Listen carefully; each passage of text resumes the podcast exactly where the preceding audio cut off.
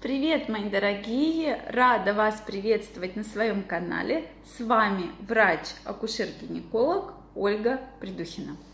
Это видео я хочу посвятить теме менопаузы, а именно факторы, которые ее ускоряют. То есть вот какие же факторы действительно влияют на ускорение менопаузы. Для меня, как гинеколога, причина, связанная с менопаузой, особенно с ранним началом менопаузы, действительно очень серьезная. К сожалению, сейчас встречается большое количество пациенток, у которых совершенно в молодом возрасте начинается менопауза, признаки менопаузы и так далее. То есть от чего же это зависит?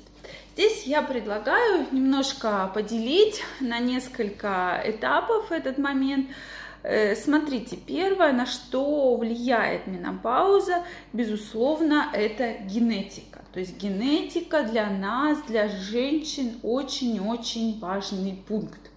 Если у вас в семье Нужно обязательно спросить родственников по женской линии, во сколько лет у них началась менопауза. Бабушку, маму, родную сестру, тетю.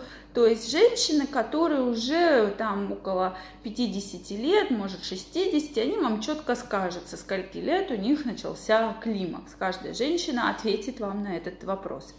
Если она скажет, что да, около где-то 40 лет уже начался, начались путаться менструации, около 40 лет, соответственно, потом все потихонечку, потихонечку, вроде бы они уже начали прекращаться. Тогда вы стоите в группе риска по раннему началу менопаузы. Если же мы говорим про женщин, у которых роды были достаточно давно, давно, то, соответственно, прошу прощения, не то, что давно, а достаточно позднем возрасте, то есть это после 40 лет, у кого-то даже там 45 лет, тогда вы по наследственности не стоите в этом группе риска. Второй момент очень важный, если были какие-либо операции на яичниках. Удаление кисты, удаление там опухоли или какие-то другие операции. Это тоже очень сильно влияет на ускорение менопаузы, так как уменьшается яичниковый потенциал, и, соответственно, женщина раньше может вступить в менопаузу. Поэтому нужно избегать операций, которые не нужны. Вот если можно избежать операцию, мы должны ее избежать.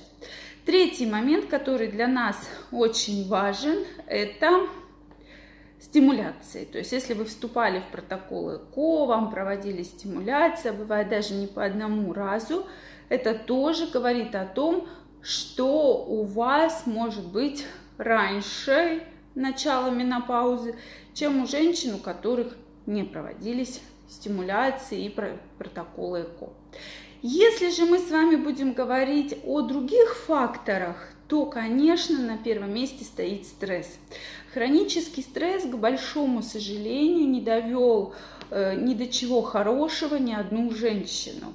И уже проводятся многократные исследования, в том числе это ускорение менопаузы, то есть вообще гормонального статуса, ухудшения женщины на фоне стресса могут соответственно, быть проблемы с менструациями, могут быть потом проблемы с эндометриозом и так далее. То есть проблем действительно может быть очень много, и стресс негативно влияет на организм женщины в целом и на репродуктивный потенциал в особенности. Это крайне важно. Всегда на это обращайте внимание. Следующий момент – это, конечно, правильный сон, отдых. Обязательно очень важно правильно соблюдать время отдыха, время бодрствования и уделять особое внимание сну. Потому что, к большому сожалению, женщины сейчас очень мало отдыхают, мало спят, целый день работают, потом идут по магазинам за детьми, потом готовят, моют, там чистят и так далее. И в результате получается, что сон даже менее 6 часов. Это действительно очень плохо. Хотя бы 7-8 часов должен быть хороший сон. Следующий момент, конечно, крайне рекомендуется отказаться от, отказаться от алкоголя, отказаться от курения, так как это тоже все значительно влияет на, на репродуктивный потенциал в целом. И, конечно, правильное питание, многократные исследования доказывают, влияют на гормональный статус женщины, на репродуктивный потенциал в частности. Поэтому здесь я крайне рекомендую правильно питаться, стараться исключать фастфуды, стараться есть э, меньше сладкого, мучного, больше зелени, больше морских продуктов, морепродуктов, больше рыбы, печени. Это действительно орехи должны быть в рационе, фрукты, овощи. Это действительно очень важно, когда мы говорим в целом о женском организме и о репродуктивном потенциале. То есть для нас это крайне важно. Поэтому Правильное питание обязательно. Также обязательно в режиме дня должен быть не только отдых, но и занятия спортом. Хотя бы небольшая гимнастика, хотя бы поход в бассейн, хотя бы фитнес. Это крайне важно, чтобы организм расслабился, безусловно, потому что любое отвлечение, это и спорт, это, конечно, голова отключается и от стресса, который все равно есть.